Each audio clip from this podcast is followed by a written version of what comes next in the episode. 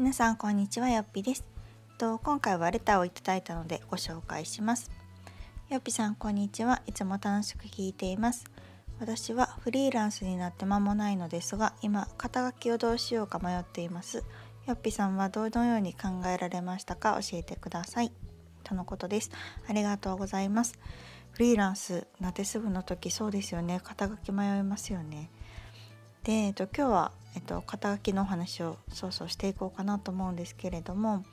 えっと、タイトルにもある通り、えっと、私は肩書きを悩んで悩んで悩んで今は捨てております のでちょっとその経緯のお話もしようと思うんですけど、えっとまあ、まずですね会社員として働いていた時今はま皆さんそれぞれ肩書きがあったと思うんですね。で私の場合だったら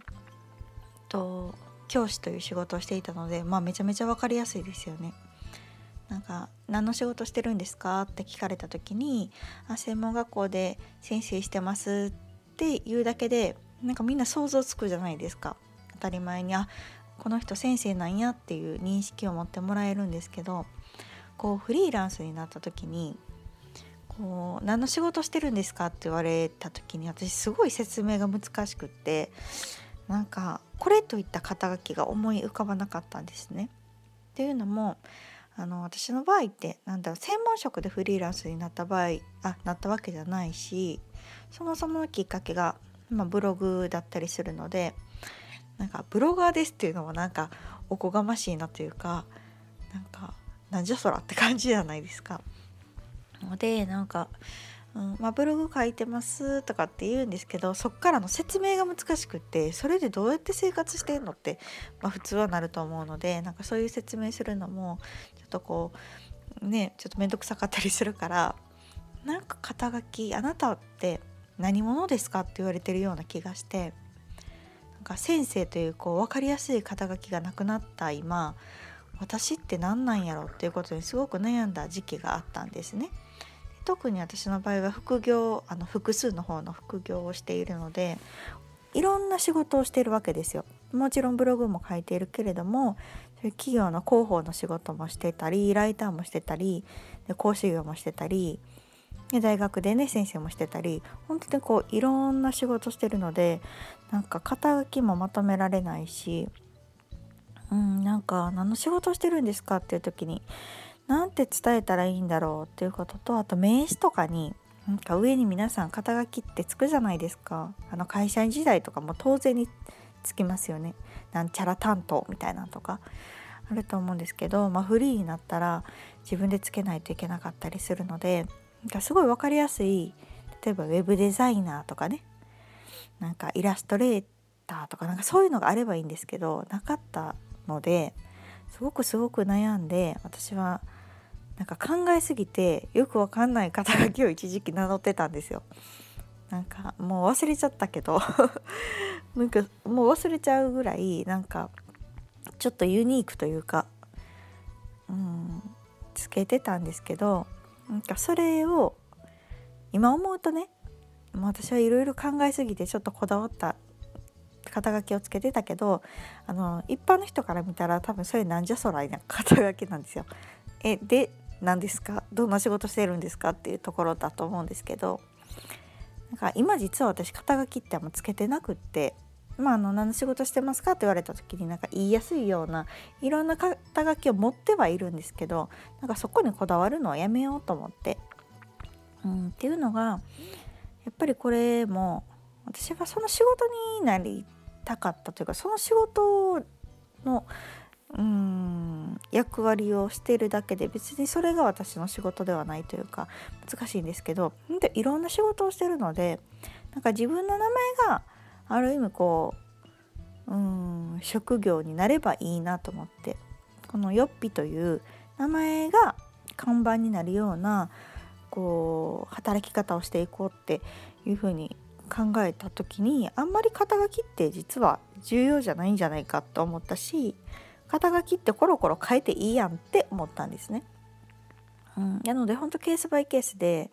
あのー、今は特にこれという肩書きをつけてないんですけど、まあ、家で働いてるねフリーランスなので在宅フリーランスっていうのは結構初めの時から言ってはきてます。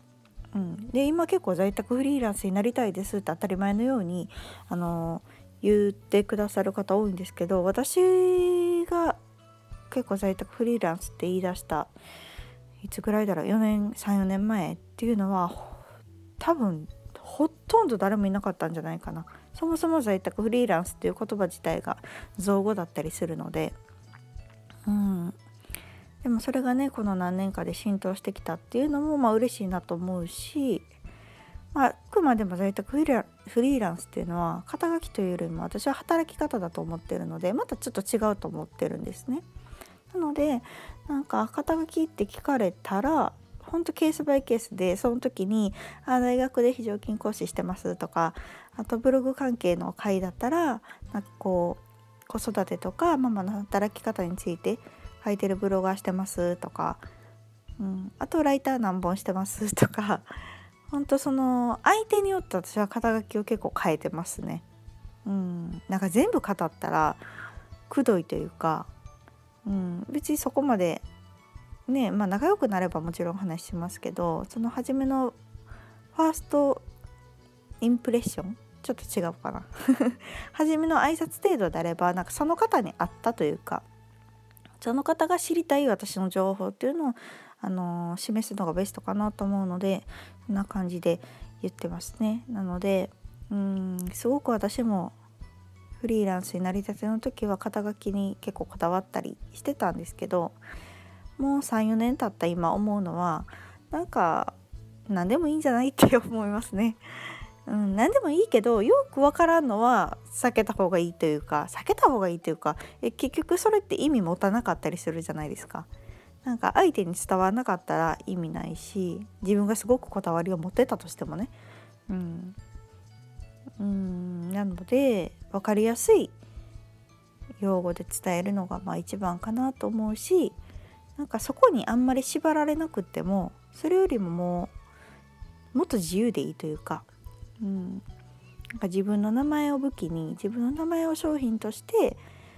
うん。いろんな仕事につなげていけばいいんじゃないかなと思うのでなんかだんだんこの世の中の動き的にもこう職業っていうのに縛られる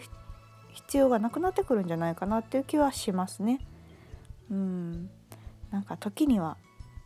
YouTuber 時には医者みたいな最近書いてたんですよ。あのシュンシュンピーククリニックさんでしたっけ？芸人さん？あのお医者さんしながら芸人さんしてる方がなんか今までは今までっていうかこの時間まではお医者さんとして仕事して夜は YouTube アップしてますみたいなとかなんかそんなも面白いなと思うし。うん。なんかそんなに肩書きって重要じゃないよっていうところをお話ししようかなと思いましたのであの多分今すごく悩まれてる方にとってこのお話が参考になるかどうかは分かりませんが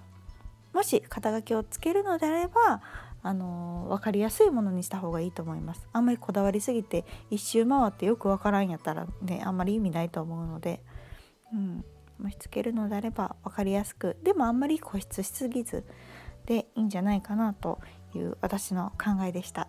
というわけで今回は肩書きについてお話をさせていただきました。ではまた次回さようなら。